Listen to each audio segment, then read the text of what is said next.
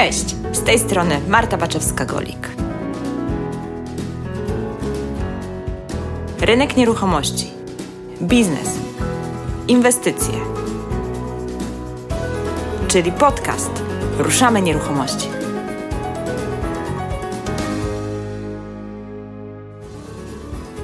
Witam Cię bardzo, bardzo serdecznie po naprawdę długiej przerwie. No i myślę, że chyba jestem winna moim stałym słuchaczom e, złożenia jakiegoś czynnego żalu za to, za tą blisko roczną przerwę w publikacji odcinków. Dorzucę do tego również takie naprawdę mocne i silne postanowienie poprawy i mam nadzieję, że mi wybaczycie, bo faktycznie przez ponad 5 lat publikowałam mniej lub bardziej regularnie odcinki, no ale nigdy nie pozwoliłam sobie na tak długą przerwę. No, chyba po prostu potrzebowałam zająć się sobą i troszkę zniknąć z tego online'owego świata, z tego online'owego świecznika. Wiele osób pyta mnie, co się stało, czy będą nowe odcinki. No, jak widzisz, są. Oto i on, nowy odcinek. I to startuje z takim naprawdę mega grubym i gorącym tematem. Jak wysłuchasz do końca, to na pewno potwierdzisz to. Oczywiście potrzebuję takiej chwili, by się tak, wiecie, wdrożyć ponownie w ten tryb takich regularnych publikacji, natomiast bardzo chciałabym, aby odcinki znowu pojawiały się co najmniej po dwa w miesiącu, więc mam nadzieję, że ten cel uda mi się osiągnąć. Być może z czasem będę zwiększać i tak jak był taki czas, gdzie publikowałam raz w tygodniu przez jakiś dłuższy okres, być może uda mi się do tego dojść, ale nie obiecuję w tej chwili. W tej chwili, jak patrzę na moje moce przerobowe i możliwości, to myślę, że jak uda mi się opublikować dwa nowe odcinki, to naprawdę będzie super. No, więc e, co się wydarzyło przez ten rok? Hmm, no sporo, sporo. Być może wiesz, że w projekcie, który prowadziłam z Martą Smith, Kobieca Strona Inwestowania, zostałam tam sama, no bo Marta zmieniła kontynent, wyprowadziła się do Australii i zmieniła totalnie swój styl życia. Żeby była jasność, bo wiele osób się o nią pyta, wiele osób się pyta, co się tam u niej wydarzyło, co się dzieje i tak dalej, i czy wszystko między nami dobrze. My nadal się przyjaźnimy i między nami jest naprawdę super. Pozostajemy e, w takim w miarę stałym kontakcie, na tyle ile się da, będąc w Polsce i w Australii, być w stałym kontakcie. Dla tych, co za Martą tęsknią i im trochę brakuje, bo takie głosy do mnie też e, docierają, to mam dla Was taką naprawdę dobrą wiadomość, że Marta ma się naprawdę bardzo dobrze i wiedzie życie swoich marzeń. Przejeżdża obecnie dziesiątki tysięcy kilometrów po australijskich bezdrożach i co jakiś czas wysyła mi zdjęcia, tylko mnie trochę denerwując, e, ale pewnie wysyła po to, żebym miała o czym również marzyć. Także naprawdę wszystko u niej jest dobrze, ma się świetnie i żyje takim naprawdę spokojnym, fajnym życiem. No a ja? No ja musiałam ogarnąć kilka projektów. Po pierwsze kobiecą stronę inwestowania, po drugie cały czas e, prowadzę swoją własną agencję Ruszam Nieruchomości, w której cały czas e, robię transakcje. Po trzecie no właśnie jest projekt podcast e, i jeszcze na domiar wszystkiego tuż przed właśnie odejściem Marty z, ze wszystkich naszych wspólnych działań, założyliśmy jeszcze taki biznes e-commerce, e, gdzie sprowadziła trochę bielizny i, i sprzedaję ją w internecie. Natomiast chcę Wam powiedzieć, że spadło na mnie naprawdę sporo obowiązków i pewnie ta ilość rzeczy, która na mnie spadła, w stopniu dosyć dużym pewnie nawet, przyczyniła się do tego, że no gdzieś musiałam zawiesić te moje działania podcastowe, bo najzwyczajniej w świecie nie wyrabiałam na zakręcie. No ale dobra wiadomość jest taka, że powoli wszystko zaczyna się układać, a ja też przez ten czas sobie przemyślałam, jak chcę w tym wszystkim funkcjonować, więc pozwól, że Ci uchylę rąbka tajemnicy, jak to będzie teraz mniej więcej wyglądać, dlatego że podcast stanie się tak jakby częścią e, projektu większego, którym dla mnie jest kobieca strona inwestowania, bo nie wiem, czy wiesz, ale zakładając kobiecą stronę inwestowania, to mi taka idea w głowie przyświecała od razu, żeby to była taka przestrzeń, taka platforma do tego, abyśmy się wszyscy wymieniali różnymi doświadczeniami, zarówno z inwestowania w nieruchomości i w ogóle z, z prowadzenia biznesu w branży nieruchomości, ale również z innych działań takich w zakresie biznesu, prowadzenia, ale też takiego rozwoju. No po prostu chciałam, żeby KSI, żeby kobieca strona inwestowania była taką szeroką platformą. No i wyodrębniłam sobie w niej teraz takie cztery obszary. Jestem teraz właśnie na etapie budowania tak naprawdę od podstaw nowej strony dla kobiecej strony inwestowania, także jeszcze chwilę to potrwa, ale już Wam zdradzę taką tajemnicę, może to żadna tajemnica, ale mój pomysł i plan, jaki mam na, to, na tą całą moją działalność. I pierwszy obszar, w ramach którego chcę się poruszać, to oczywiście są nieruchomości. To będzie obszar, który sobie nazwałam Inwestuj w nieruchomości. Oczywiście to nadal zostaje mój core biznesu, no bo ja się na nieruchomościach po prostu znam, lubię, czuję i absolutnie nie chcę się z tego wycofywać. Więc tutaj, tak jakby w ramach tego obszaru Inwestuj w nieruchomości, będzie oczywiście również podcast Ruszamy Nieruchomości i nadal będą się pojawiać właśnie odcinki z tematyki związanej z inwestowaniem, prowadzeniem biznesu w nieruchomościach, ale również pośrednictwem w nieruchomościach, budowaniem, no wszystko, co mi przychodzi do głowy i co się może wiązać właśnie z tym tematem, będzie się oczywiście w ramach tego obszaru Inwestuj w nieruchomości pojawiać i w ramach podcastu również. Kolejny obszar to jest inwestuj w biznes. To jest taki mój konik, bo ja w ogóle generalnie bardzo lubię biznes. Naprawdę. Uważam, że to jest coś niesamowitego, że my jako takie zwykłe osoby jesteśmy w stanie wykreować zupełnie nową przestrzeń, wymyślić sobie jakieś działanie, jakiś produkt, jakiś proces, jakąś usługę, e, której nawet być może jeszcze w tej chwili nie ma na rynku i po prostu doprowadzić do tego, że ona powstanie. To jest tak niesamowicie twórczy proces, wręcz, wręcz myślę, że niektórzy przedsiębiorcy to mogą spokojnie czuć się jak stwórcy, bo powołują do życia coś zupełnie nowego i mnie to szalenie kręci. Dlatego tutaj w ramach tego obszaru będą się pewnie pojawiać tematy e, biznesowe. Ja osobiście bardzo lubię biznes online, mam tutaj bardzo duże doświadczenie właśnie przez to, że przez lata prowadzę kobiecą stronę inwestowania, prowadzę podcast, więc te działania takie w świecie online nie są mi obce, więc pewnie też będę się tutaj w tym temacie trochę rozwijać i dzielić swoim doświadczeniem i wiedzą.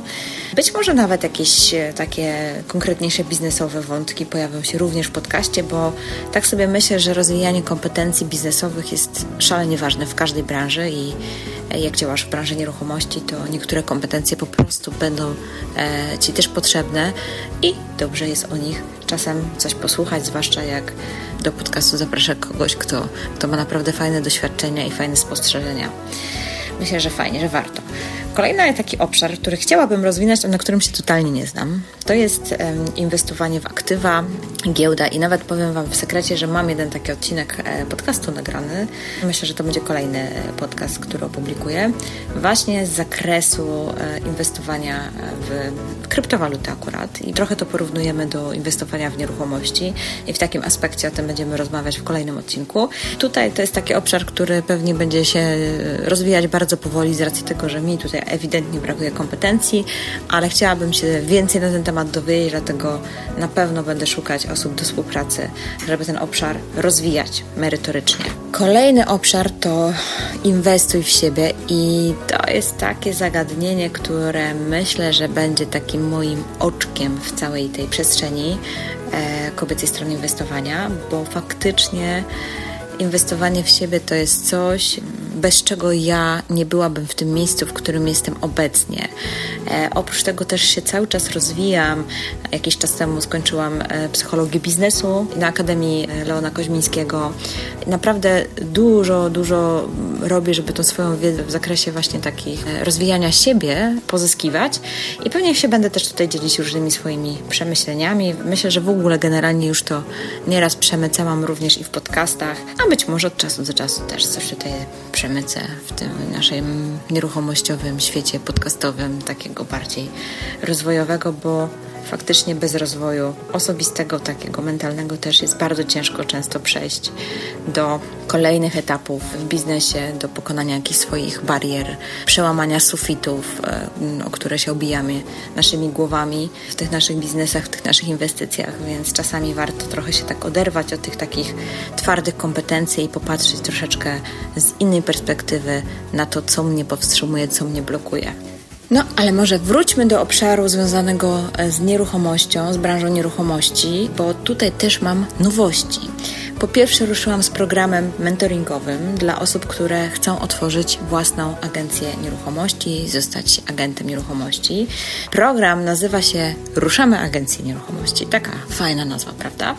I jest to ścieżka rozwoju dla tych, co chcą e, pod moim okiem, pod moimi skrzydłami rozwinąć e, własne biura na własnych zasadach przede wszystkim. I powiem szczerze, już zrobiłam kilka edycji. Są pierwsze osoby, które naprawdę mają bardzo fajne efekty, więc z tego tytułu pewnie w ramach podcastu będą się również pojawiać e, odcinki mm, związane z tematyką z zakresu prowadzenia biura nieruchomości i e, rozwijania swoich kompetencji w tym zakresie. Pewnie też pojawią się osoby z moich mentoringów, bo powiem Wam szczerze, że naprawdę niesamowite osoby dołączają. To są bardzo często osoby, mm, które w branży robią różne niesamowite rzeczy i e, nie wiem, mam inżyniera budownictwa, mam, mam architektów, mam, mam osoby, które naprawdę mają e, bardzo ciekawe doświadczenie i wiedzę na temat takich bardzo niszowych tematów związanych właśnie z gruntami na przykład. Także co jakiś czas będą się pojawiać pewnie te osoby, bo będę je zachęcać do tego, żeby dzieliły się swoją wiedzą tą taką fachową.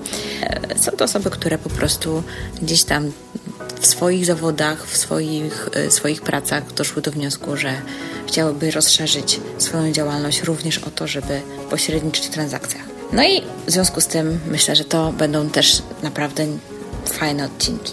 Ponadto Rozpoczęłam w ramach kobiecej strony inwestowania na profilu y, facebookowym takie regularne Facebook Live. Na razie udaje mi się je regularnie we wtorki prowadzić. Nie mam co prawda stałej godziny, bo trochę się dostosowuję do ekspertów, do których zapraszam z branży nieruchomości, więc oczywiście bardzo Cię serdecznie zapraszam na ten facebookowy profil do śledzenia, bo tam się właśnie takie rzeczy wydarzają i Tutaj powoli, płynnie przechodzimy do, do tego, co ma nastąpić za chwilę, czyli do wywiadu z Grzegorzem Grabowskim, który jest ekspertem w dziedzinie rozliczeń podatkowych w branży nieruchomości. I właśnie tu miała miejsce taka sytuacja, że Grzegorz był również gościem na moim Facebook Live, na profilu Kobiecej Strony Inwestowania. No i udało nam się z tego zrobić wersję audio w formie podcastu, bo faktycznie temat jest bardzo, bardzo mocny, bo dotyczy nowego polskiego ładu podatkowego, jaki planują nam zapodać nasi ustawodawcy od nowego 2022 roku. No niestety powiem szczerze, nie jest on zbyt optymistyczny, ale oczywiście posłuchaj sam oceń, sama ocenisz, jak to, jak to będzie w Twoim przypadku, bo być może dla niektórych jakieś tam jednak plusy będą. Natomiast dla przedsiębiorców generalnie no jakoś tak myślę, że zbyt wielu pozytywnych mm, historii z tego tytułu nie będzie. Natomiast trzeba pamiętać, że jest to e, nasza rozmowa opiera się na projekcie ustawy dopiero i e, Obiecuję, że jak tylko ustawa zostanie przegłosowana i wejdzie w życie, pewnie to będzie gdzieś z końcem roku 2021, na początku nowego roku, to ile tylko czas Grzegorzowi pozwoli, to to będę go tam napierać, żebyśmy nagrali jeszcze jeden odcinek, który będzie takim update'em do tej rozmowy dzisiejszej. I mam nadzieję, że, że, że odniesiemy się do, do tego, co mówiliśmy tutaj w trakcie tej rozmowy i do tego, co faktycznie zostanie wprowadzone w życie. No, razem wspólnie z Grzegorzem śmiemy twierdzić, że jest duża szansa, że, że wiele tych zmian, o których mówimy w dzisiejszym odcinku, niestety zostanie przegłosowana i wejdzie w życie, no bo jest jak jest e, i jest to projekt rządowy. Mm, no a wiemy, że obecna sytuacja polityczna jest taka, że właściwie większość rzeczy, które rząd sobie wymyśli, to udaje im się sprawnie wprowadzić w życie. Myślę, że chyba wystarczy tego już i tak dość długaśnego wstępu. Natomiast sobie tak pomyślałam, że z racji tej mojej nieobecności, tej długiej przerwy, po prostu najzwyczajniej w świecie winna Ci byłam kilka słów wyjaśnień. Zapraszam Cię do rozmowy z Grzegorzem, która też jest dość długa, ale naprawdę temat jest ważny, więc warto na nią poświęcić więcej czasu i wysłuchać. Pamiętaj, że jest to nagranie e, ze spotkania na żywo, więc pojawiają się tam również pytania od uczestników, więc wyszło dobrze. You are alive. Taki mam napis. Dzień dobry, dzień dobry. Witamy wszystkich. Cześć, witam wszystkich. Cieszę się, Grzegorz, że żyjesz, bo mi StreamYard powiedział właśnie, że żyje. tak, tylko co to, co to za życie w tym polskim ładzie? Polskim Nowym Ładzie. I się zaczyna polskie narzekanie. Kochani, witamy Was bardzo serdecznie. Dzisiaj będziemy troszkę się tu uśmiechamy, bo trzeba to chyba trochę na miękko brać, co? Bo inaczej się nie da. E, ale zanim zaczniemy mówić o tym naszym polskim ładzie i co to w ogóle jest ten live, ten polski y, ład, nie live, bo live to mam nadzieję, że wiecie, to chciałabym od Was usłyszeć e, parę słów komentarzu, że nas widać, słychać, że jest wszystko w porządku i lecimy z tematem. Beata pisze hej, więc jak pisze hej, to chyba nas widzi i słyszy, to jest dobrze. Jest dobrze, Grzegorz. Cześć Beata. Słuchajcie, dzisiaj nagrywamy live i dzisiaj mam nadzieję, że uda nam się z tego zrobić również podcast. Zobaczymy. Będzie to pierwszy podcast po prawie roku. Uuu! Chociaż już mam jakieś nagrane, ale ciągle nie opublikowane, ale ten jest na tyle pilny, że będę musiała go nagrać e, i opublikować w miarę szybko, jak się uda, bo za chwilę może być nieaktualny. Dobra, słychać i widać, piszecie super. To dzisiaj mamy dwa w jednym, podcast i live'a. Słuchajcie, nie wiem czy wiecie, ale moim gościem jest naprawdę e, niesamowity specjalista od e, spraw podatkowych, od spraw tego, jak robić, chciałam powiedzieć dobrze, ale to może niezbyt polityczne słowo, polskim przedsiębiorcom, żeby się jakoś ogarniali w tej polskiej rzeczywistości. E, I słuchajcie, dzisiaj Grzegorza chcę wypytać dokładnie o to, co to jest ten nowy ład, jakich zmian możemy oczekiwać po nowym roku, bo wygląda na to, że będziemy mieli troszkę inną rzeczywistość dla przedsiębiorców po nowym roku. Oczywiście opieramy się ciągle na projektach ustaw, na tym, co dopiero szanowni ustawodawcy nasi nam raczyli odkryć przed nami, e, odsłonić, ale czy ten projekt wejdzie w całości, czy wszystkie te proponowane zmiany wejdą, to się okaże, więc od razu uczulam na, na początku. Niemniej jednak widzę, że wszystko jest w porządku i widzę, że piszecie, że jest wszystko, widzicie, widzicie słyszycie nas to cudownie. E, w takim razie Grzegorz, jakbyś mógł dosłownie kilka słów przedstawić się dla tych osób, które jeszcze nie miały okazji Cię poznać, e, powiedzieć e, czym się zajmujesz, jak to u Ciebie wygląda i, i przejdźmy od razu do konkretu, czyli co to jest ten Nowy Ład. Cześć, e, Marta, dzięki za miłe słowa. Ok, parę, parę słów o mnie. Ja nazywam się Grzegorz Grabowski. Od 10, ponad 10 lat prowadzę blog, który się nazywa wynajmistrz.pl. Z tego bloga wypączkowała książka o rozliczaniu najmu. I z tego bloga i książki wypączkowało po jakimś czasie biuro rachunkowe, które się specjalizuje w branży nieruchomości. A ostatnio dołączyła do tego spółka doradztwa podatkowego, która też tak naprawdę skupia się na nieruchomościach, aczkolwiek ostatnio też rozszerzyliśmy swoje usługi zarówno księgowe, jak i doradcze na inne branże niż yy, nieruchomości. No i do tego też jako w ramach tej marki wynajmistrza też organizujemy sporo szkoleń, webinarów, spotkań, uczestniczymy też w zewnętrznych szkoleniach.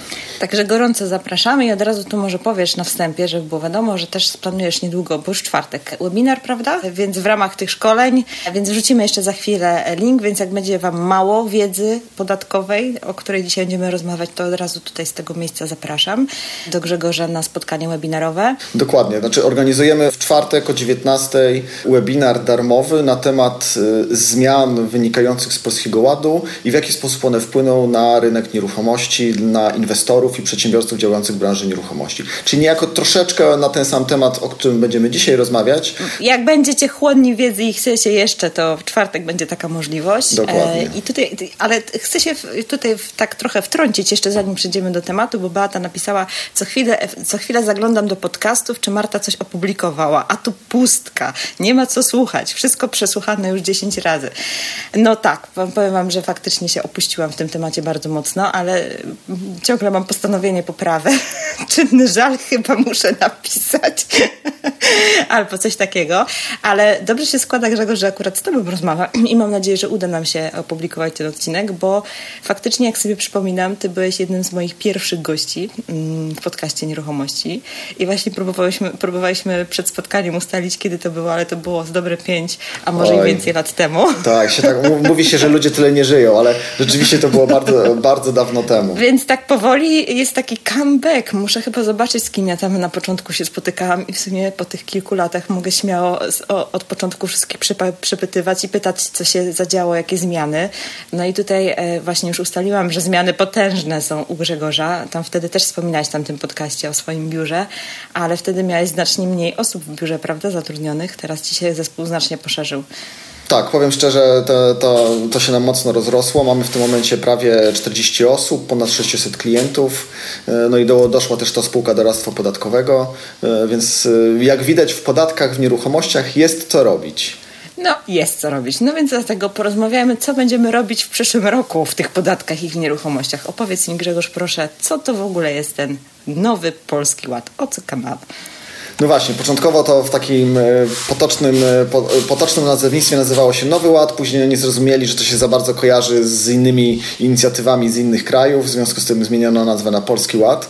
I Polski Ład to jest według mnie taki no niestety program wyborczy, on jest sprzedawany w, w mediach, no w szczególności tych takich rządowych, jako, jako nowy program gospodarczy. Natomiast no z mojego punktu widzenia jest to niestety program wyborczy, który został ogłoszony w postaci takiego dokumentu programowego w połowie maja i on obejmuje bardzo dużo obszarów zarówno podatki, jakieś inwestycje, y, no generalnie mieszkalnictwo i tak dalej. Natomiast taka najważniejsza ustawa, czyli wprowadzająca zmiany w podatkach, Projekt tej ustawy został opublikowany dopiero 26 lipca po, po, wielu różnych dyskusjach, y, wyciekach do mediów na temat tego, jak to będzie wyglądać. No i w tym momencie od 26 mniej więcej wiemy, jakie plany dotyczące podatków ma rząd na 2021, 2021 rok. No oczywiście teraz tak jakby chcę powtórzyć to, co ty powiedziałaś. To jest projekt, nie wiadomo czy i w jakiej postaci on wejdzie w życie.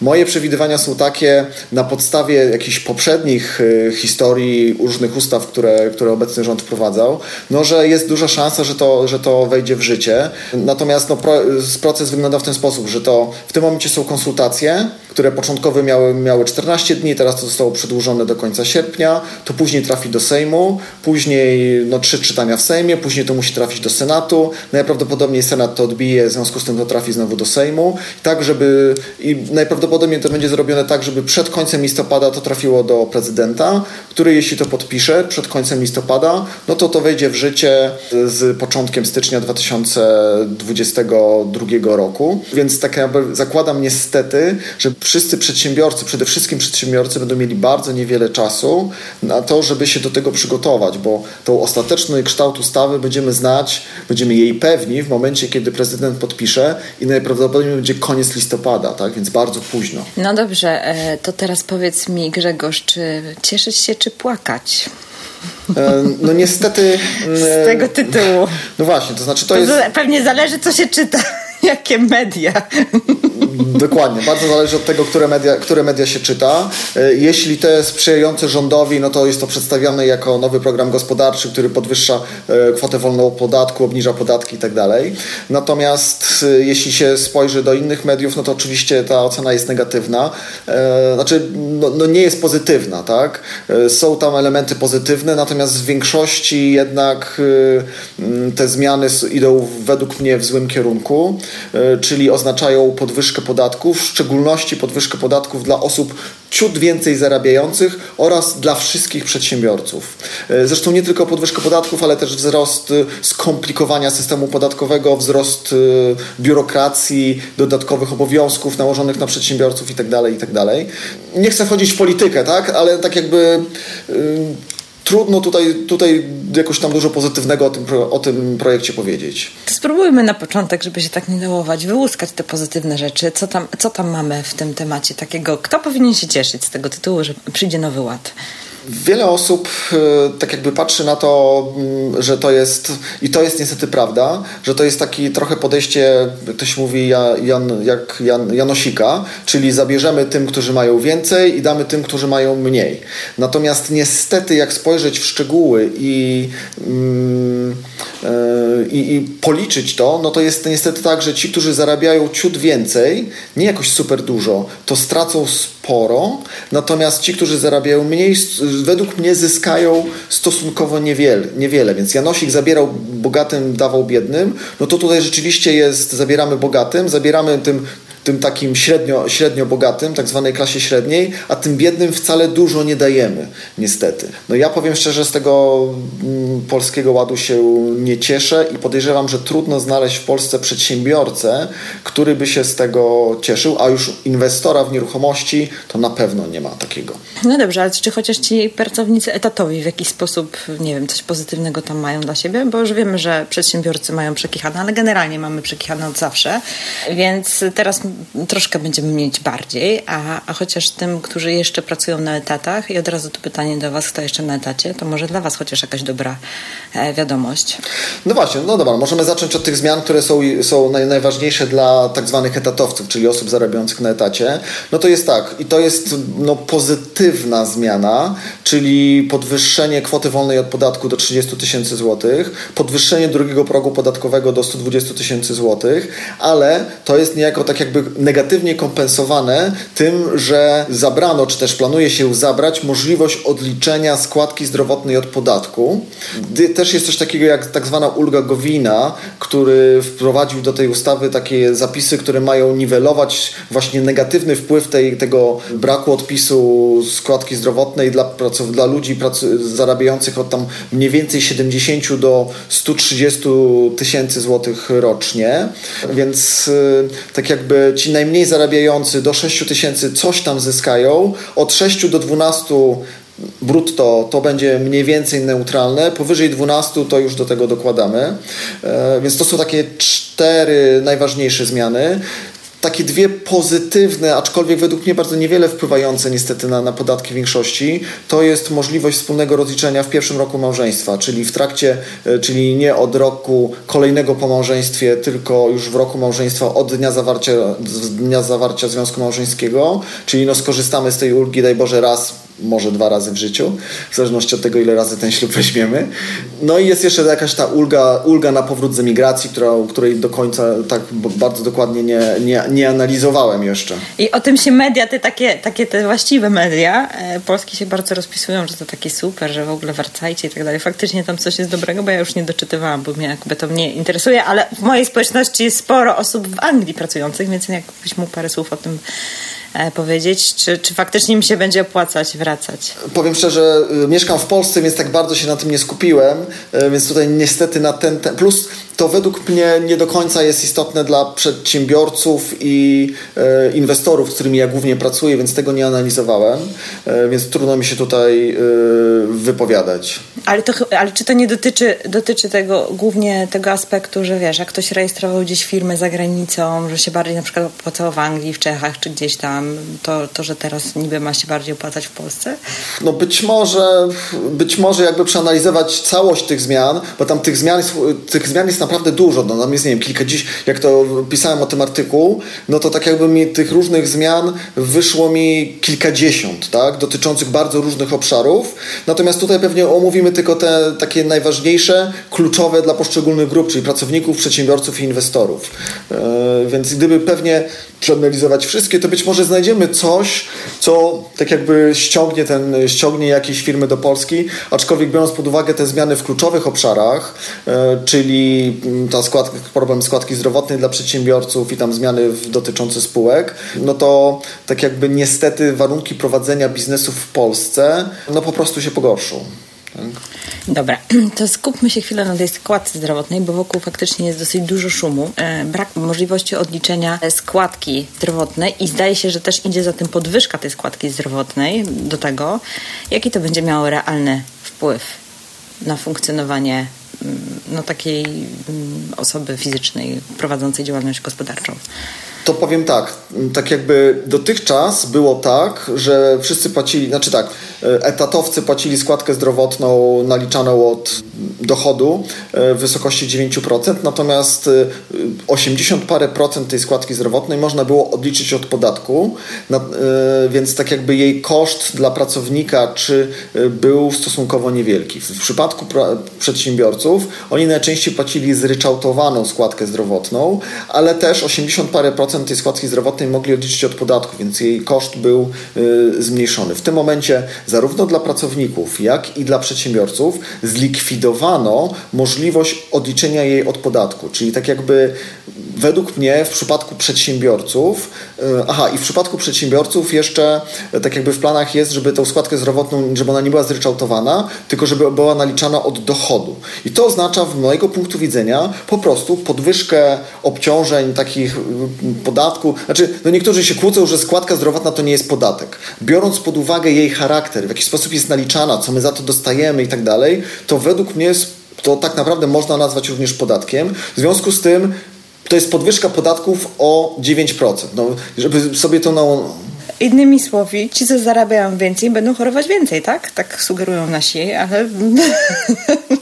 No, gdy, gdyby to tak było, że, że, gdy, że jeśli płacisz więcej, to masz jakiś fast track y, w NFZ-cie, czy tam fast szybciej track? się dostaniesz do lekarza, czy coś takiego, no to jeszcze było, miałoby to jakieś uzasadnienie. A tutaj po prostu jest podwyższenie podatku i w zamian ci przedsiębiorcy nie dostają nic więcej, tak? Nadal mają te miesięczne czy po kilkuletnie kolejki do, y, do lekarzy, tak jak zresztą my wszyscy. To nie jest tak, że, że ktoś tutaj ma lepiej. No wszyscy, wszyscy cierpimy na tym, w jaki sposób służba zdrowia y, działa, czyli tak jakby no na pewno mm, niewiele jest osób zadowolonych ze służby zdrowia w Polsce. Tak? Czyli innymi słowy, nie dość, że nie będziemy mogli odliczyć tego od podatku, czyli to przestanie być kosztem firm, y, takim podatkowym w firmie. Znaczy kosztem, no nie, to jest takie specyficzne odliczenie. Nie odliczymy od podatku, czyli no, po prostu koszt tego wzrośnie. Tak?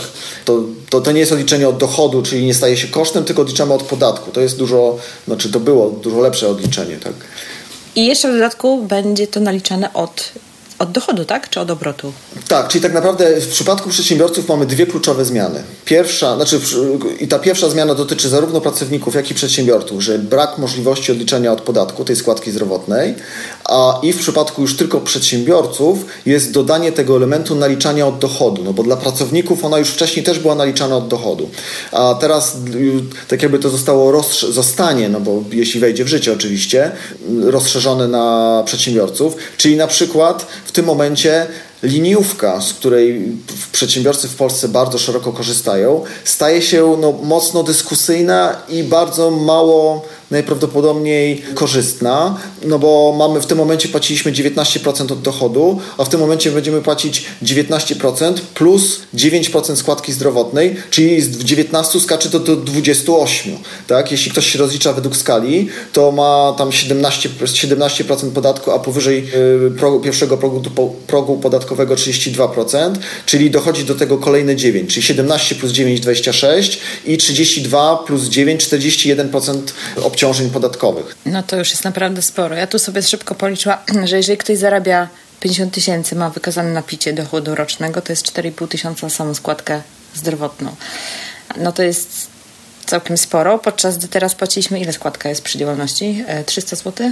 300, tam 80 parę złotych chyba składki zdrowotnej Dobra, takiej zryczałtowanej. 380 tak? razy 12 to wiesz co, to przychodzi, przy tym dochodzie wychodzi mniej więcej podobnie, nie? Ten koszt. No ale wiadomo, że im te dochody będą rosnąć, tym ta składka będzie również rosła. Tak, ale zwróć uwagę, że teraz płacimy 384, czy tam ileś, nie pamiętam dokładnie, ale 80 parę procent odliczamy od podatku, więc de facto koszt jest 50 parę złotych. Więc skacze nam to 12 razy tam kilkadziesiąt złotych do e, 4,5 tysiąca przy tym dochodzie 50 tysięcy złotych. A dochód 50 tysięcy złotych to nie jest jakoś... no to nie jest klasa średnia, tak? To są tak jakby... Yy, tak jakby...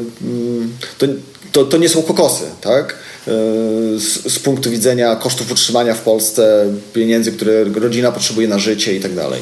Tak, zwłaszcza, że od tego jeszcze odejmujemy podatki. No tak, bo faktycznie, bo wtedy wychodzi nam jakieś tam około, tak szybko sobie liczę, 76 zł tego, tego faktycznego co, po odliczeniu tego, e, tej kwoty 80% razy 12 to jest 912, no to 4,5, a 912 to faktycznie jest już spora różnica. Tak, no to tam w przybliżeniu, w przybliżeniu teraz, teraz liczymy. Więc to jest tak naprawdę dramatyczna podwyżka obciążeń podatkowych dla przedsiębiorców. Aha, jest jeszcze coś takiego, że e, no, można powiedzieć, że jeśli naliczamy składkę zdrowotną od e, dochodu, 9% od dochodu, no to co się dzieje w momencie, kiedy mamy stratę, czy urząd, czy fiskus, znaczy czy NFZ będzie nam zwracał jakieś pieniądze, Albo jeśli, jeśli mamy, nie wiem, dochód zerowy, czy płacimy składkę zdrowotną na poziom, e, zerową? No niestety nie. Jest coś takiego jak minimalna, jest w tym projekcie coś takiego jak minimalna składka zdrowotna, czyli jeśli podstawa naliczenia jest mniejsza niż wynagrodzenie minimalne, to wtedy ta składka zdrowotna jest naliczana od wynagrodzenia minimalnego. Czyli tak jakby to zależy od, y, czyli ta składka zdrowotna zależy od dochodu, ale wynosi nie mniej niż. Czyli to jest taki, ja bym powiedziała, wiesz, w tej nomenklaturze podatek plus. Zawsze trzeba go płacić. Tak, tak, tak. Niezależnie od tego. Jak jest dobrze, to płać, jak jest niedobrze, to też płać. Tutaj jeszcze warto wspomnieć, pewnie za chwilę do tego przejdziemy, e, czyli tej kwestii ryczałtu. To znaczy, to mówimy w tym momencie, że naliczamy, będziemy naliczać składkę zdrowotną od dochodu, natomiast jest jeszcze coś takiego. Od tego roku bardzo mocno rozszerzona możliwość rozliczania się ryczałtem e, dla przedsiębiorców, czyli naliczanie podatku od przychodu.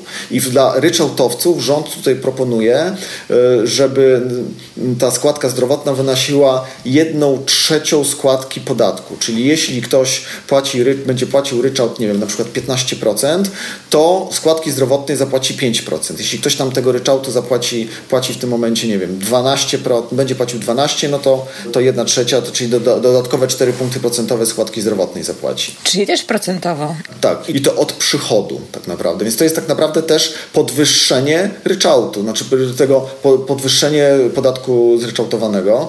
No i jest jeszcze to, że, że w tym momencie, znaczy w projekcie jest jeszcze coś takiego jak wygaszenie karty podatkowej, bo wielu przedsiębiorców takich, y, jest coś takiego specyficznego jak rozliczenie według karty podatkowej, czyli stały podatek miesięczny niezależny od przychodów. Trzeba spełnić kilka warunków, to dotyczy tylko niektórych, y, niektórych rodzajów działalności, to w niektórych obszarach jest to mocno popularne, to w tym momencie w projekcie, w projekcie jest, że ta karta podatkowa ma być wygaszona, czyli ci, którzy z niej korzystają, to nadal będą mogli korzystać, nie wiadomo jak długo, ale już od nowego roku nie będzie można składać wniosków o skorzystanie z karty podatkowej. I to też jest niestety likwidacja bardzo korzystnej dla niektórych y, metody rozliczania podatków y, w ramach działalności. To już wiemy o, o tej składce i o tym ryczałcie, ale tu mnie zaskoczyłeś, bo ja gdzieś słyszałam w internetach, że jednak oni utrzymają tą składkę, bo oni tam chyba ryczałtowcy teraz płacą na poziomie 500 zł czy coś takiego tą składkę. Ale też jest już, mówisz, że nie, że nie będzie utrzymana ta składka było coś takiego, że jak że po tym jak się pojawił ten y, dokument programowy, natomiast nie było jeszcze projektu ustawy, to były takie przecieki do też wypowiedzi przedstawicieli ministerstwa, też między innymi wypowiedzi, wypowiedzi premiera, było coś takiego, że dla ryczałtowców, czyli tych, którzy rozliczają podatek od przychodu, będzie zryczałtowana składka zdrowotna, czyli w stałej kwocie i tam się mówiło, że ona będzie naliczana od y, średniego wynagrodzenia y, i to wtedy by wychodziło około 500 zł miesięcznie. Natomiast jak się okazało w projekcie, zrezygnowano z tego pomysłu i dla ryczałtowców wprowadzono tą jedną trzecią stawki podatku, czyli składka zdrowotna zależna od przychodu. Niestety, to wielka szkoda, że z, tego, z tych zapowiedzi zrezygnowano, no ale najprawdopodobniej wynikało to z tego, że i to w ogóle dotyczy całego tego projektu, że jak się pojawił ten dokument programowy, to pojawiło się w mediach mnóstwo dyskusji na temat, w jaki sposób będzie można w warunkach tego polskiego ładu y, zoptymalizować to, ewentualnie uniknąć tej podwyżki. No jak się pokazał ten projekt, to niestety widać było, że osoby, które ten projekt tworzyły, słuchały tego wszystkiego i te wszystkie takie możliwości optymalizacji, o których była mowa w międzyczasie, zostały niejako zatkane, to znaczy e, jakoś tam zmniejszone albo zlikwidowane, więc podejrzewam, że ten naliczenie składki zdrowotnej od przychodu procentowo między innymi zostało spowodowane tym, że zauważono, że sporo osób zacznie przejdzie na ryczałt i będzie spłacić tylko te nadal te składki zryczałtowane zdrowotne. Teraz w ogóle jest taki cudowny czas do tego, żeby wprowadzić e, te wszystkie zmiany związane ze zdrowiem, e, ze składką zdrowotną, no bo to jest, mamy piękne wytłumaczenie, że jest COVID, że są większe nakłady, a więc no to po prostu coś pięknego, więc, e, więc po prostu idealny czas do tego, żeby wprowadzić i ładnie to ubrać w dobre opakowanie, w piękne pazłotko i, i jeszcze spowodować, że to niektórzy pewnie sobie pomyślą, no tak, tak należy. No dobra, to czy my mamy wtedy jakieś w ogóle inne rozwiązania, chociaż już teraz nie wiem, czy możemy publicznie o tym mówić, Grzegorz, bo zaraz ktoś podsłucha i zanim dojdzie projekt, są jakieś pomysły na to, czy się nie da od tego uciec w jakiś sposób? Jest, to znaczy oczywiście jest tak, że, że zawsze są jakieś możliwości optymalizacji, w zależności od tego, od, od grup, o których mówimy. Na dzień dzisiejszy, jak patrzę na ten projekt, to nie widzę jakiegoś sensownego sposobu, żeby tak jakby zniwelować wpływ tego projektu w ogóle. Czyli tak jakby, że jeśli teraz ktoś płacił liniów 19% y, podatku liniowego, to że przejdzie na jakieś inne rozwiązanie i będzie miał te same 19. Znaczy nie widzę tutaj możliwości. To znaczy trzeba się niestety przygotować na to, że dla większości albo dla wielu i o przedsiębiorców, no mówimy to głównie o przedsiębiorcach, yy, którzy mogą optymalizować, bo etatowcy to za bardzo nic nie zoptymalizują. Co najwyżej mogą przejść na B2B i wtedy zacząć e, kombinować. Yy, znaczy kombinować, to złe słowo może. Wtedy ewentualnie zacząć yy, tak jakby myśleć o jakiejś optymalizacji, legalnej oczywiście. Natomiast no, mogą ewentualnie przedsiębiorcy i inwestorzy, natomiast nie ma tutaj jakiegoś jednego super sposobu, który zniweluje wpływ Polskiego Ładu w ogóle i trzeba trzeba, trzeba zaakceptować fakt, że obciążenie podatkowe przedsiębiorców y, wzrośnie. W przypadku niektórych którzy jakoś tam do tego sensownie podejdą, mają jakąś tam określoną sytuację, być może będzie lepiej. Natomiast dla takich małych, mniejszych przedsiębiorców prowadzących jednoosobową działalnością, działalność gospodarczą, no to powiem szczerze, łatwo, łatwo nie będzie, niestety. I tutaj w zależności od tego, o której grupie mówimy, no to możemy porozmawiać o jakichś tam kilku różnych y, propozycjach. Natomiast chyba jeszcze nie rozmawialiśmy o tym, co się zmieni dla inwestorów. Tak, właśnie, właśnie y, szukam, y, czekam na odpowiedni moment, żeby zadać to pytanie. No to więc właśnie przejdźmy do branży w ogóle nieruchomości i do naszej, naszej, naszej tutaj e, branży, która nas najbardziej interesuje. Co się właśnie zmieni dla nas, przedsiębiorców, dla nas, inwestorów, e, tutaj w tym kontekście. I wiem, że też padły pierwsze pytania, czy się zmieni podatek od sprzedaży, czy wiem, że są zmiany w najmie i więc jakbyś mógł tutaj parę słów powiedzieć w kontekście tego, tej naszej branży, która nas tutaj szczególnie interesuje. No właśnie, to znaczy to jest tak, że, że te zmiany, o których mówiliśmy, mówiliśmy przed chwilą, czyli tam ta składka zdrowotna, ci, ci nacisk na ryczałt i tak dalej, no to dotyczy wszystkich przedsiębiorców, również tych pra pracujących, działających w branży nieruchomości, ale to już mówiliśmy. Natomiast jest kilka zmian w tym Polskim Ładzie, które dotyczą stricte, stricte rynku nieruchomości. Tych zmian jest pewnie więcej, ale kluczowe są według mnie dwie i one są niestety obydwie negatywne. Pierwsza zmiana to jest taka, że w ramach najmu prywatnego, czyli e, tego źródła przychodów, o którym, się, o którym mowa w artykule 10 ust. 1 punkt 6 ustawy o PIT, czyli najem, podnajem, dzierżawa i tak dalej, będzie można się rozliczać wyłącznie ryczałtem. Do teraz można było rozliczać się albo ryczałtem, czyli płacić podatek od przychodu 8,5 albo 12,5 od ponad 100 tysięcy, albo rozliczać się według skali podatkowej na, tak zwany, na, na zasadach ogólnych i wtedy płacić podatek od dochodu według skali, czyli innymi rozliczać amortyzację, odsetki, inne koszty i wtedy ewentualnie zoptymalizować sobie ten podatek. W zależności od tego, kto, kto, kto w jaki sposób prowadził ten najem, jakie miał mieszkanie i tak dalej, to wybierał to albo to. W tym momencie niestety będzie można w ramach najmu prywatnego wybrać wyłącznie ryczałt, przynajmniej tak jest w projekcie. Tak? To jest bardzo negatywna zmiana, ponieważ to rozliczenie na zasadach ogólnych według skali podatkowej pozwalało na swego rodzaju optymalizację podatkową, czyli ci, którzy inwestowali w te mieszkania mogli rozliczyć te inwestycje jako, jako koszty, rozliczyć odsetki itd. Tak e, to jest pierwsza negatywna. Druga to jest e, zlikwidacja możliwości amortyzacji nieruchomości mieszkalnych w ogóle. Niezależnie od tego, czy rozliczamy się w ramach najmu prywatnego, czy w ramach firmy jednoosobowej działalności gospodarczej, czy w ramach jakiejś spółki, czy w ramach spółki ZO. Czyli generalnie amortyzacja, znaczy znika amortyzacja nieruchomości mieszkalnych, zarówno budynków, jak i mieszkań, niezależnie od tego, czy w najmie prywatnym, czy w jakiejkolwiek firmie. Tak? E, co oznacza niestety, że mm, wszyscy ci, którzy rozliczali się, e, którzy rozliczali amortyzację, nagle tego kosztu nie mają. Czyli tak naprawdę zakup nieruchomości w ogóle nie będzie można odliczyć od kosztu. Według tego projektu, jeśli wejdzie w życie, to tak. To znaczy tracimy możliwość rozliczania zakupu nieruchomości w kosztach. Co znaczy, że prowadząc y, jakieś tam nie wiem, przedsiębiorstwo, które inwestuje w nieruchomości, zakupuje, zarządza na przykład najmem i tak dalej, i tak dalej, to wybuduje sobie budynek albo zakupi nieruchomość i wtedy, no może przy budowie pewnie inaczej, ale przy zakupie nieruchomości z rynku wtórnego po prostu wyda tam, nie wiem, 300 tysięcy i będzie musiał od 300 tysięcy odprowadzić podatek normalnie, tak jakby to zarobił.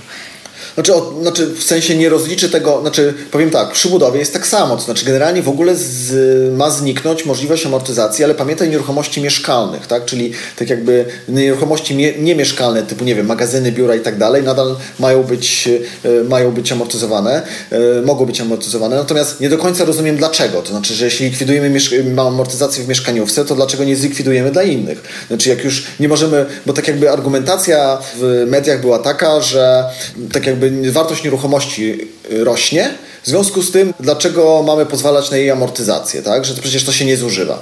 Po pierwsze, to nie chodzi o wartość, tylko cena. Po drugie, cena, ceny nieruchomości teraz rosną, ale są okresy, kiedy będą spadać, więc nie jest tak, że wiecznie rośnie, więc to, to jest według mnie niezbyt trafiona argumentacja. A po drugie, nieruchomości też się zużywają. Też wymagają nakładów, żeby je utrzymać w dobrym stanie technicznym, żeby one były bezpieczne i zapewniały tym najemcom komfortowe warunki, tak? Więc tak jakby nie do końca rozumiem tej argumentację pójdziemy w kondo, hotele i różne inne rzeczy i to będą wszystko pewnie w pewnym momencie nieruchomości usługowe, tak? E, żeby móc to amortyzować. E, tak, natomiast tutaj też jest problem, bo, bo wynajem tych nieruchomości niemieszkalnych e, będzie podlegał pod VAT. A chociaż stawka VAT zostaje 8%? No nie, to wtedy jeśli wynajem, jeśli to będzie wynajem, no to będzie 23, tak? Więc tak jakby pójście w kierunku nieruchomości niemieszkalnych też nie rozwiązuje problemu, więc tutaj tak jakby nie mam dobrego sposobu na to, w jaki sposób so, tak jakby zniwelować to, ten, ten, zły, ten, ten negatywny wpływ tej zmiany. To znaczy, no generalnie jest tak, że do, że do dzisiaj ktoś inwestował w mieszkanie, mógł rozliczać amortyzację i, mocno, i te sobie to, te podatki optymalizować, ale w zamian za to, że zainwestował w to mieszkanie, zainwestował w jego remont, tak, utrzymuje to mieszkanie, zapewnia e, tym najemcom, e, tym, tym najemcom dach nad głową, tak, czyli powiększa substancję mieszkaniową dostępną dla obywateli w Polsce. Polsce. Tak? W ogóle rynek najmu, tak jakby mam trochę wrażenie, że to jest, że, że, że urząd po raz pierwszy spojrzał na rynek najmu inwestowanie w nieruchomości jako coś złego, coś, co ma niby tak jakby stymulować wzrost, wzrost cen. Natomiast y, tak jakby na ten rynek najmu trzeba patrzeć jako coś, jeśli i będzie to rynek konkurencyjny, dobrze działający, co powiększa pulę mieszkań dostępną dla obywateli, czyli tak jakby powiększa, polepsza sytuację społeczeństwa, tak?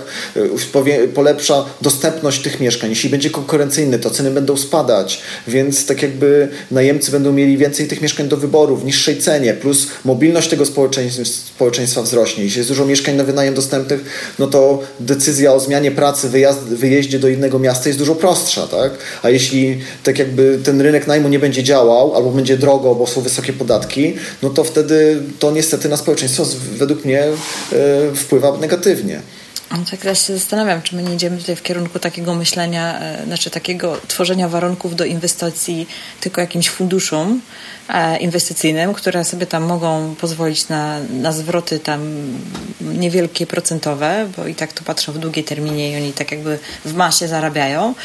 E, a, a, a my tacy mniejsi inwestorzy, pojedyncze osoby, które gdzieś tam działają na rynku, faktycznie zaczynam się zastanawiać, jak to się będzie układać i jak to się będzie spinać e, w tabelkach naszych Excelowych teraz. Rzeczywiście jest tak, że tutaj fundusze, nie wiem, nie chcę się wypowiadać, no one też stracą, jeśli inwestują w nieruchomości mieszkalne, to też stracą możliwość ich amortyzacji. Oczywiście z tego co wiem, te większe fundusze inwestujące w Polsce w mieszkanie na wynajem, one kupują przede wszystkim nieruchomości nowe, całe bloki e, i one, a przy nieruchomościach nowych ta amortyzacja to jest 1,5%, więc stosunkowo niewiele. Tak? Natomiast dla tych inwestorów, którzy inwestowali na rynku wtórnym, no to, to, to, jest, to będzie na pewno gorzej. Dla tych dużych graczy to się wiesz, jakoś tam będzie nadal spinać, nie? Tutaj widzę, widzę komentarz, pozwoli, powolisz Marta, że się, że się odniosę. Komentarz Marioli, że na zachodzie nikt nie daje możliwości amortyzowania mieszkań. Dodatkowo podatki od nieruchomości są mega wysokie. E, po pierwsze, nie jest tak, że nikt nie daje. W niektórych krajach są, w niektórych krajach nie ma. I wcale nie jest powiedziane, że tam, gdzie tę możliwość amortyzacji zlikwidowano, że to było dobre rozwiązanie. Czyli tak jakby uzasadnianie. I to zresztą słychać w wypowiedziach medialnych rządu, że w innych krajach tak zrobiono, to my też tak zrobimy. No to jest na zasadzie, że jeśli w innych krajach wprowadzono jakieś złe rozwiązanie, to wcale nie jest dobre uzasadnienie do tego, żeby to samo złe rozwiązanie wprowadzać u nas w kraju. Tak? Więc tak jakby yy, według mnie nie ma żadnych dowodów na to, że poza tym, że być może wzrosła, wzrosły przychody z podatków, yy, że ta brak amortyzacji poprawił substancję mieszkaniową w danym kraju. Według mnie raczej jest odwrotnie i tak samo będzie w Polsce. To znaczy ten dostępność mieszkań na wynajem przez te zmiany niestety zmniejszy się, bo spadnie rentowność najmu. Wiele osób, które do teraz wynajmowało, stwierdzi, a ja już nie chcę tego wynajmować, niech sobie stoi to, bo to jest mieszkanie dla córki, niech ono sobie stoi, aż córka dorośnie. E, nie będę tego wynajmował, bo, bo z tym najmem to są same problemy. Jeszcze tak jakby ustawa o ochronie proflokatorów, duże ryzyko. E, teraz mi podwyższyli podatki, no to ja tego nie będę wynajmował, niech sobie stoi i poczeka na córkę, stać mi na to. E, w związku z tym według mnie dostępność mieszkań na wynajem spadnie. Plus, jeśli podwyższamy podatki, no to wtedy ci właściciele też podwyższą cenę tego najmu, więc tak jakby zmniejszy się liczba mieszkań, czyli zmniejszy się podaż, plus yy, dużo tych inwestorów te ceny po prostu podwyższy, żeby sobie skompensować, yy, skompensować wzrost podatków, tak? Więc znowu dostęp, to efekt będzie odwrotny niż ten, który jest zapisany w Konstytucji, że państwo tak jakby powinno zadbać o yy, powinno dbać o e, tak jakby zapewnienie miejsca, miejsca zamieszkania obywatelom. Tak? Ewa pisze, że ceny mieszkań, wynajmu mieszkań po prostu bardzo wzrosną i to jest prawdopodobny efekt tych zmian. No niestety z tym się zgadzam. Jest jeszcze pytanie o podatek od sprzedaży od nieruchomości. Czy podatek od sprzedaży nieruchomości 19% też się zmienia? Czy tutaj coś mamy jakieś zmiany? Bardzo dobre pytanie. Z tego, co analizowałem projekt, to tam w tym temacie się niewiele zmienia. Poza tym, że tam dodano taką, i to jest pozytywna zmiana, jedna z niewielu, ale pozytywna zmiana, mówiąca o tym, że y, w przypadku tej ulgi mieszkaniowej, y, że wydatek na spłatę kredytu i odsetek od tego kredytu na mieszkanie, które sprzedajemy, pozwoli na skorzystanie z ulgi mieszkaniowej. To dotychczas był spory problem, że jak ktoś miał mieszkanie na kredyt, sprzedawał je i spłacał od razu ten kredyt, no to wtedy mu tam blokowało mocno możliwość skorzystania z ulgi mieszkaniowej i w tym Polskim Ładzie jest zmiana, która te, ten problem zlikwiduje. Poza tym nie widzę tam jakichś znaczących zmian dotyczących y, podatku od sprzedaży nieruchomości. No poza tym, że tej amortyzacji nie będzie, tak? No ale to jest raczej, amortyzacja jest raczej kosztem, w, tak jakby problem, jest problem kosztów w trakcie najmu czy korzystania z tej nieruchomości na potrzeby firmowe, a nie przy sprzedaży. Dobrze. Ania jeszcze pyta trochę, może to nie jest e, o pytanie o nieruchomości, ale myślę, że też ważne. Czy wypłaty dla udziałowców w spółce ZO będą ozusowane? Bardzo dobre pytanie. E, my nie powiedzieliśmy tak naprawdę o wszystkich zmianach, bo tam skupiliśmy się na tych kluczowych zmianach dla przedsiębiorców, jeszcze tam jest sporo innych e, i, i o tym jeszcze nie dałem rady powiedzieć. Natomiast w przypadku spółek się sporo rzeczy ma, ma zmienić i pozytywnie i negatywnie.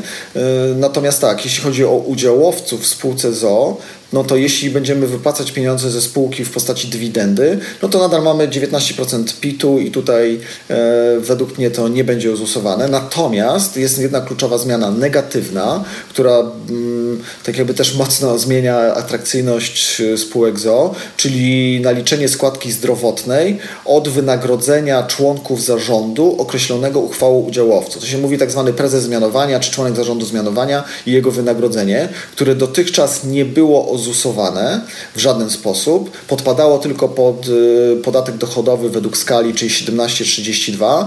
No to od 1 y, stycznia ma, być, ma dojść do tego jeszcze składka zdrowotna w wysokości 9%. Y, czyli takie, czyli taki mm, wypłacanie wynagrodzenia członkom zarządu poprzez określenie tego wynagrodzenia uchwałą udziałowców przestanie już być atrakcyjne. Powiem Ci, że zaczynałam dzisiaj z dobrym humorem, ale tak czuję, jak mi spada. No dlatego mówiłem na początku, że ja tutaj w tym Polskim Ładzie jakiegoś super dużo pozytywnych rzeczy nie widzę, w szczególności dla tych mniejszych przedsiębiorców, czyli tak jakby indywidualnej działalności gospodarczych, mniejszych spółek ZO, mm, być może dla tych większych przedsiębiorców, jakichś korporacji i większych spółek tam jest trochę pozytywnych rzeczy, natomiast yy, dla mniejszych niewiele. To pytanie, czy w jakiś sposób jesteśmy w stanie zminimalizować wpływ tego polskiego ładu? No i jak układać ten biznes w kontekście właśnie tych wszystkich zmian, o których mówisz? E, no to w takim razie może podzielimy to na dwie części. Jedna rzecz to jest inwestorzy, a druga część to są przedsiębiorcy. Dokładnie, tak, to już pewnie jest, jest na, na sam koniec. Teraz tak, więc zacznijmy od tych e, inwestorów. Znaczy, czy jeśli ktoś ma mieszkania na wynajem, e, dotychczas je amortyzował, niezależnie od tego, czy w, ramach najmu prywatnego, czy w ramach działalności, to czy może coś z tym zrobić. Niestety na dzień dzisiejszy nie do końca widzę tutaj jakąś możliwość e, dużej optymalizacji, uniknięcia tego negatywnego wpływu, czyli będziemy, tak naprawdę czeka nas e, przejście na ryczałt, najprawdopodobniej w ramach najmu prywatnego. Dobre jest to, że w maju wyszła ta uchwała NSA, która niejako potwierdziła i według mnie na dzień dzisiaj przynajmniej zapewniła, że w ramach najmu prywatnego możemy rozliczać więcej nieruchomości, czyli że troszeczkę już zniknął ten problem, że jak mamy za dużo nieruchomości, to możemy to rozliczać wyłącznie w ramach działalności gospodarczej. Czy tam tak jakby jeśli te nasze nieruchomości spełniają te przesłanki uznania za działalność, to wtedy, że trzeba w ramach działalności. Czyli tak jakby to jest, że, że ta uchwała NSA zapewnia, że jeśli ktoś miał wcześniej dużo nieruchomości w ramach działalności, to najprawdopodobniej będzie mógł je rozliczać ryczałtem w ramach najmu prywatnego, a nie ryczałtem w ramach działalności, no bo ten ryczałt w ramach najmu prywatnego nie podpada pod ZUS, więc mamy jedną trzecią tego ryczałtu mniej, tak? A w ramach działalności jeszcze dojdzie nam składka zdrowotna. Więc, więc dla inwestorów tutaj według mnie te wiadomości nie są dobre. Czyli tak jakby postawmy tutaj taką kropkę, wychodzi na to, że najem, e, najem nieruchomości będzie jednak bardziej się opłacał w ramach najmu prywatnego.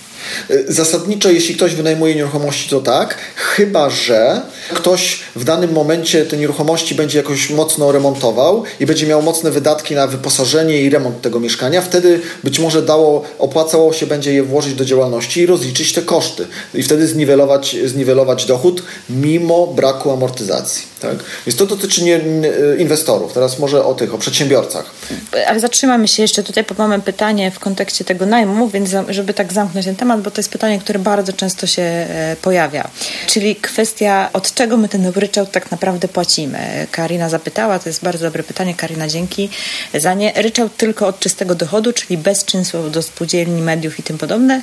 Jak dobrze sporządzić umowę? No to o umowy może mniej będziemy mówić, ale od czego tak naprawdę płacimy ryczałt?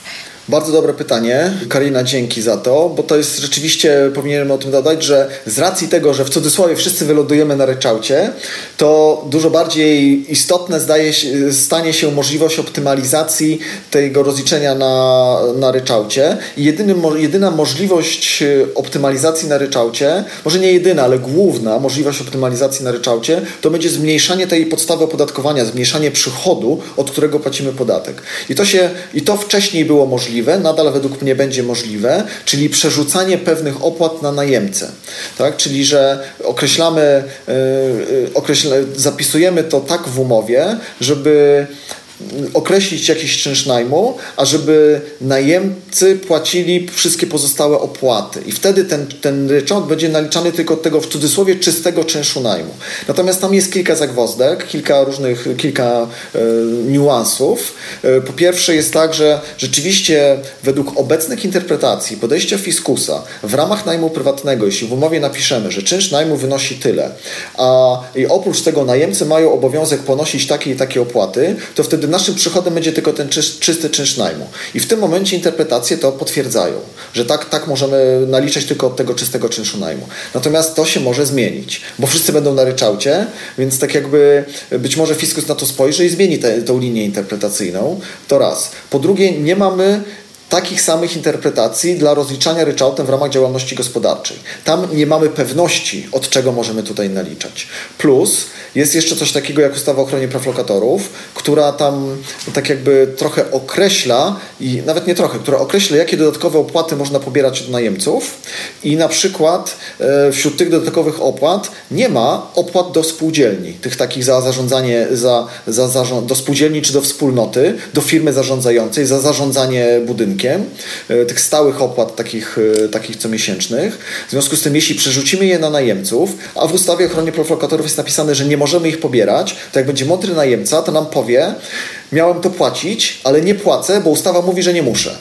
Tak? Więc przerzucanie pewnych opłat na najemcę może być ryzykowne, że on przestanie to płacić. Jeszcze się nie spotkałem z takim przypadkiem, ale może się tak zdarzyć. Więc tutaj tak jakby jest tam sporo niuansów, e, natomiast przede wszystkim to, od czego je, co jest naszym przychodem, zależy od tego, co zapiszemy w umowie. Trzeba to odpowiednio zapisać w umowie. To jest stosunkowo proste. U mnie na, na tym, na e, stronie jest, na wynajmistrzu jest dostępna umowa, która tak jakby uwzględnia, uwzględnia to. Więc w razie czego zapraszam. Dobra, to przejdźmy do tych y, przedsiębiorców, tak. Do przedsiębiorców, tak. Więc tutaj tak jakby oczywiście nie podam gotowych y, rozwiązań, no bo tak jakby jeszcze te ten Polski Ład jeszcze nie jest znany jego kształt ostateczny. Też nie wiadomo, jak, jak tam to w końcu, na, na jakim projekcie to się skończy. Natomiast tak, no według mnie liniówka stanie się dużo mniej popularna, jeśli chodzi o indywidualnych, indywidualne działalności gospodarcze i, i bardzo praktycznie każdy przedsiębiorca, zarówno który prowadzi zarówno w ramach indywidualnej działalności gospodarczej, czy w ramach jakiejś spółki, czy w ramach jakiejś spółki osobowej, czy kapitałowej, do końca roku tak naprawdę, mm, czy na przełomie roku najpóźniej, będzie musiał się zastanowić i w jakiś sposób zreorganizować swój biznes. Więc to na pewno czeka nas praktycznie wszystkich. Tak? I teraz tak, takie pierwsze podejście to jest zastanowienie się, czy przypadkiem nie będzie dla nas lepszy ryczałt. Trzeba policzyć, jakie mamy przychody, z jakich usług, z jakich towarów, znaczy z czego mamy te przychody w ramach działalności i policzyć, czy przypadkiem podatek od przychodu nie będzie dla nas korzystniejszy. To raz. Druga opcja to jest, czy przypadkiem przejście na spółkę ZO albo jakąś inną spółkę typu PSA e, nie będzie dla nas korzystniejsze. Trzecia możliwość, w zależności od tego, czy od tego, w jaki sposób, jaki biznes prowadzimy, to jeszcze jedną możliwością może być przejście na spółkę ZO oraz działalność gospodarczą rozliczaną ryczałtem, która będzie podwykonawcą tej spółki ZO. W zależności od tego, jakie usługi robimy, jakie mamy koszty i tak dalej.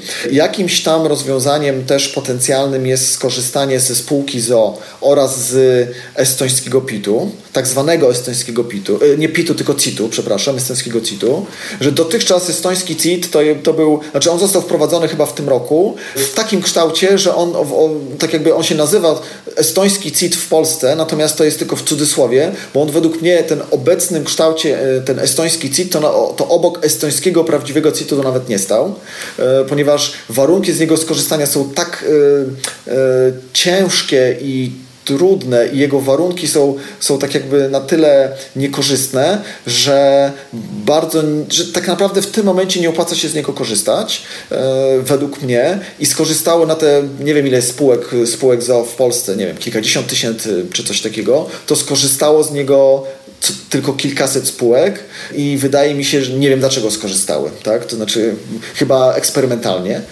Mhm. A, co to jest ten estoński PIC? Ile, ile on tam ma procent? Jak to w ogóle wygląda w kontekście do normalnego CIT-u? Wiesz co, to działa w dużym uproszczeniu, bo to jest stosunkowo skomplikowana rzecz, ale w dużym uproszczeniu to działa w ten sposób, e, czy też według, już powiem jak to ma działać według tego projektu Polskiego Ładu, że spółka, że jeśli skorzystamy, z, spółka skorzysta ze, ze estońskiego CIT-u, to e, nie płaci CIT-u na bieżąco, że ten CIT jest naliczany, płacony wyłącznie, znaczy w momencie wypłaty zysku ze spółki i sumaryczny podatek, czyli PIT od dywidendy oraz CIT ma nie przekroczyć dla tych małych spółek, czyli tych, które płacą 9% CIT-u, ma nie przekroczyć 20%. Czyli tak jakby nie wypłacamy, nie, wypa nie płacimy podatku na bieżąco, yy, dopóki nie wypłacimy sobie zysku, a jak wypłacimy zysk, to sumaryczny podatek będzie 20%. To oznacza, że możemy działać w ramach spółki ZO i wypłacać pieniądze z tej spółki ZO yy, na 20% podatku. Co w, tak jakby dawniej było lepiej, tak? Ale biorąc pod uwagę, że yy, tak jak jakby, jakbyśmy to robili w ramach indywidualnej działalności gospodarczej, to byśmy płacili 28, 19 plus, 19 plus 9, 28, to tutaj w ramach spółki ZO możemy skorzystać z 20%, więc już jest, już jest trochę lepiej, tak? Mniej niż ten liniówka plus zdrowotne w tym momencie tych ograniczeń jest dużo, że ja nawet, nawet tego nie analizowałem. Jak zobaczyłem tą listę, to stwierdziłem, że szkoda, szkoda czasu. E, zwłaszcza, że, że tak jakby, jak widać, niewiele osób z tego, niewiele spółek z tego skorzystało. Natomiast według Polskiego Ładu te, wiele tych ograniczeń ma być zlikwidowanych i takie kluczowe warunki, które trzeba będzie spełnić, to zatrudnianie co najmniej trzech osób i spółka powinna być własnością osób fizycznych, tak? czyli nie innych, nie osób e, prawnych. W holdingach tam w Polskim Ładzie jest, są jakieś pewne ułatwienia dla holdingów, natomiast pewnie nie, nie ma co w tym momencie w to wchodzić, bo to dotyczy trochę, trochę większych tam przedsiębiorców. W każdym razie wracając do tych ewentualnych rozwiązań dla przedsiębiorców, to jakąś tam być może sensowną opcją będzie spółka ZO, w połączeniu z estońskim e, CIT-em. No i ostatnią rzeczą, na którą ewentu której ewentualnie będziemy się przyglądać i z której ewentualnie będzie można skorzystać, to jest spółka komandytowa, ale w innym wydaniu niż dotychczas, bo dotychczas do 2020 roku było tak, że robiliśmy spółki, komandyto spółki zakomandytowe, gdzie komplementariuszem była spółka ZO. No to tutaj tak jakby spółka komandytowa ewentualnie pozwoli na jakieś tam y, ograniczenie podatków. Rola komplementariusza będzie dużo większa i to komplementariusz będzie, przez, będzie wypłacał e, pieniądze ze spółki. I on nie będzie miał tej składki zdrowotnej 9% przy wypłatach? Mm, na dzień dzisiejszy, to znaczy ja przy, tego nie wiadomo tak naprawdę. Znaczy na dzień dzisiejszy, jak, jak e, analizuję ten e, projekt Polskiego Ładu, to wychodzi mi, że komplementariusz będzie podpadał pod zryczałtowaną składkę zdrowotną, czyli niezależną od dochodu, tylko zryczałtowaną. E, natomiast to nie jestem tego w 100% pewien, biorąc pod uwagę, jak to tam jest zapisane, i to się jeszcze może zmienić. Tak? Więc tutaj trzeba, e, więc mówię, że dlatego, że być może spółka komandytowa będzie tak, e, znaczy spółka komandytowa tylko w trochę innym wydaniu stanie się bardziej modna to by było dosyć istotne, nie? bo jeżeli tutaj można by było uniknąć tych 9%, to jest jednak sporo. Bo, bo, bo może tylko tak gwoli jasności, bo być może niektóre osoby nie, nie za bardzo wiedzą, na czym spółka komandytowa e, polega.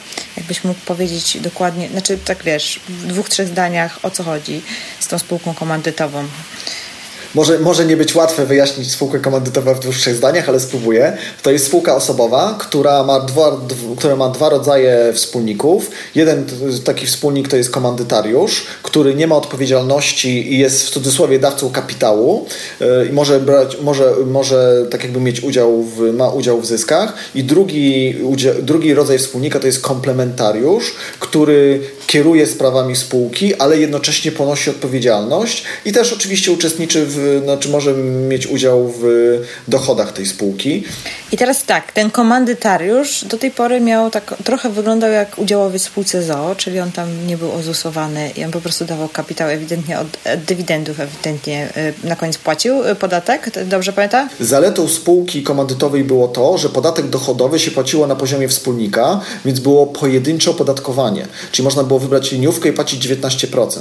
Y, znowu, ustawodawca to w zeszłym roku zauważył, i od zeszłego roku, znaczy od tego roku wprowadził spółki komandytowe pod reżim podatku CIT i wtedy i teraz już spółki komandytowe e, wpadły od, pod y, podwójne opodatkowanie, czyli tak jakby y, płacą CIT oraz PIT przy wypłacie zysku. Y, w związku z tym ich popularność mocno spadła, w szczególności tej konstrukcji spółka za spółka komandytowa.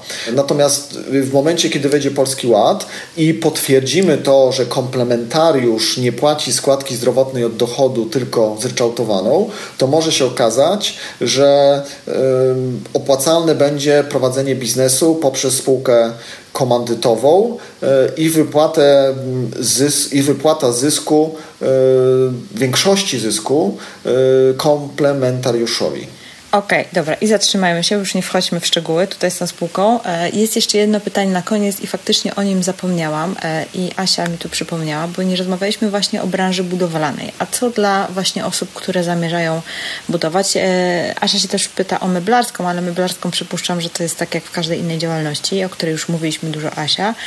Ale jeszcze bym chciała się tutaj zapytać o deweloperów. Jak oni mają się odnaleźć w tym, w tym ładzie?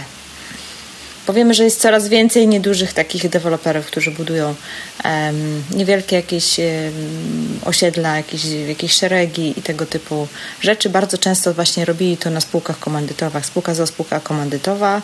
No i właśnie, jak teraz? No, według mnie deweloperzy jako przedsiębiorcy y, zostaną dotknięci Polskim Ładem tak samo jak y, wszyscy inni przedsiębiorcy. Więc w zależności od tego, czy robią to w ramach działalności gospodarczej, co zakładam się rzadko zdarza, czy robią to w ramach spółki ZO, czy, czy jakichś innych spółek, no to tak jakby wszystkie te zmiany ich również dotkną. No i więc trzeba by się zastanowić, jaka będzie tak jakby mm, najlepszy, jaki będzie najlepszy sposób prowadzenia działalności deweloperskiej. No i tak jakby tak jak wcześniej ja twierdziłem, że według mnie najsensowniejsza jest spółka, bo tam wtedy mamy w miarę sensowne opodatkowanie y, i y, ograniczenie odpowiedzialności, no to nadal twierdzę, że w Polskim Ładzie to też będzie, będzie spółka, tylko trzeba się zastanowić jaka. Czy spółka ZO na przykład z estońskim CIT-em, czy jakaś y, prosta spółka akcyjna, też ze estońskim CIT-em, które ma być dostępne już dla PSA, e, czy też jakaś komandytowa w jakiejś konstrukcji, czy też jakiś holding spółek.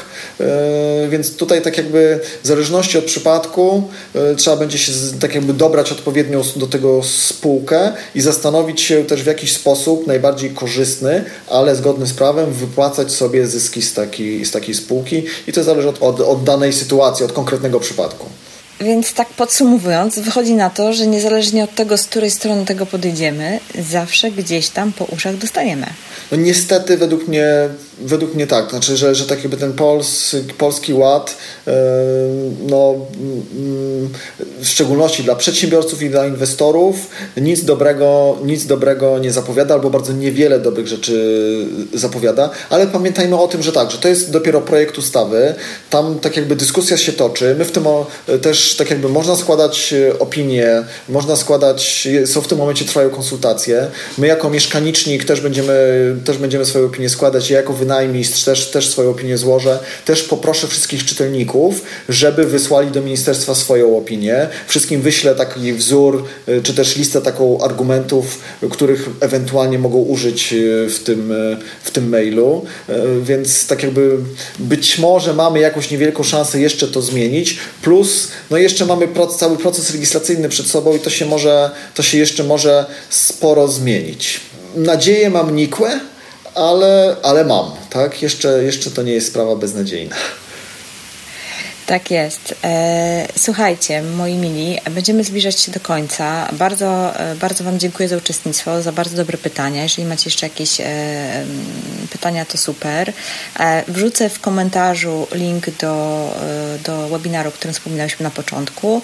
Ja też przypomnę, że też jutro z kolei o 20 będę prowadzić webinar dla osób, które myślą o tym, chociaż nie wiem, czy po tej rozmowie zachęciliśmy nowe osoby do tego, żeby inwestować w nieruchomości. bo w obliczu tego nowego polskiego ładu to może, e, może ktoś e, się delikatnie zniechęcić. Natomiast prawda jest też taka, że każda zmiana niesie e, pewne zamieszanie zawsze, natomiast w pewnym momencie gdzieś tam zawsze się znajdują jakieś rozwiązania i w pewnym momencie się układamy z nowymi zmianami i jakoś to później funkcjonuje ten biznes. Niemniej jednak dla wszystkich osób, które myślą o tym, żeby rozpocząć inwestowanie, to zapraszamy jutro na webinar webinar o 20 doprowadzić, nieruchomość od kuchni, tak sobie nazwałam. I te wszystkie linki wrzucę za chwilkę w komentarzu. Słuchajcie, nie pozostaje mi nic innego, jak bardzo, bardzo, bardzo serdecznie Ci podziękować za tą szeroką rozmowę i za to, że tak chętnie się tym dzieliłeś i z takim entuzjazmem. Pomimo wieści, które może nie są aż takie super optymistyczne. Mam nadzieję, że jak już w końcu będziemy mieli i znali taki już no, właściwy e, kształt ustawy, która już po prostu stanie się prawem, a nie tylko e, projektem, e, to dasz się zaprosić Grzegorz na jeszcze jedną taką rozmowę i podsumujemy i zobaczymy, może zrobimy jakieś porównanie, co faktycznie przeszło, a co nie przeszło i co jest lepsze, a co może jest gorsze, a co zostało wyrzucone i, i zrobimy taki update tej naszej rozmowy, także Pewnie to będzie już po nowym roku, bo wtedy pewnie się wszystko wyjaśni, tak myślę. Być może nawet niektórzy e, zupełnie pozamykają jakieś swoje działalności i otworzą zupełnie inne, bo będzie się to bardziej opłacać i to faktycznie trzeba się nad tym zastanowić i mocniej pochylić. Słuchajcie, wielkie dzięki. E, kończymy na dziś. E, do usłyszenia. Jeżeli uważacie, że live był wartościowy, to będzie mi miło, jak podacie go dalej. Myślę, że warto go rozprzestrzenić wśród Waszych znajomych, bo, bo myślę, że to dotyczy naprawdę e, wielu, wielu z nas te rzeczy, o których mówimy, także dzielcie się tym linkiem, e, niech idzie w świat ta wiedza. Trzymajcie się, pozdrawiam Was serdecznie i, i do usłyszenia. I dzięki raz, jeszcze raz Grzegorz za, za to spotkanie. Mm, dzięki Marta za zaproszenie i pozdrawiam wszystkich. Dzięki wielkie za Twoją uwagę. Tak w, w ramach wyjaśnień, webinary, o których mówimy, mówiliśmy razem z Grzegorzem w ramach naszej rozmowy, no niestety już się odbyły, miały miejsce, więc nie podaję linków do tych webinarów, bo już one po prostu były. Natomiast zachęcam Ciebie do obserwowania naszych social mediów, zarówno kobiecej strony inwestowania, jak i właśnie social mediów e, Grzegorza, bo z pewnością zarówno on i ja będziemy różne wydarzenia organizować, więc e, nawet jeżeli Ciebie ominęło to wydarzenie, to być może uda Ci się wpaść na jakieś inne nasze szkolenie czy webinar. Zachęcam również do polecenia tego odcinka znajomym, zwłaszcza znajomym przedsiębiorcom, bo myślę, że ich te wszystkie zmiany najbardziej dotkną i myślę, że warto o nich posłuchać i się w jakimś stopniu, przynajmniej chociaż mentalnie nastawić na zmiany, które nadchodzą, nie bójmy się tego słowa, prawdopodobnie wejdą w życie. Będzie mi również bardzo, bardzo miło, jak zostawisz 5 gwiazdek i jakąś swoją opinię w serwisie iTunes. E, albo jeżeli nie słuchasz nas podcastów iTunes, to polecisz po prostu podcast, gdzieś podasz link, e, opublikujesz na jakichś branżowych grupach, bo po tak długiej przerwie jest duża szansa, jest duże prawdopodobieństwo, że no wiele osób z moich y, słuchaczy gdzieś tam już trochę przestało tu zaglądać z racji tego, że nie pojawiały się nowe odcinki. No i najzwyczajniej w świecie im troszeczkę o tym trzeba przypomnieć i jeżeli pomożesz mi to zrobić, to mi będzie naprawdę szalenie, szalenie miło. No a temat myślę, że naprawdę dość istotny, więc może warto polecić znajomym, bo po prostu może im się przydać. Dzięki wielkie jeszcze raz za uwagę, za poświęcony czas. Pozdrawiam Cię serdecznie i do usłyszenia niebawem. thank you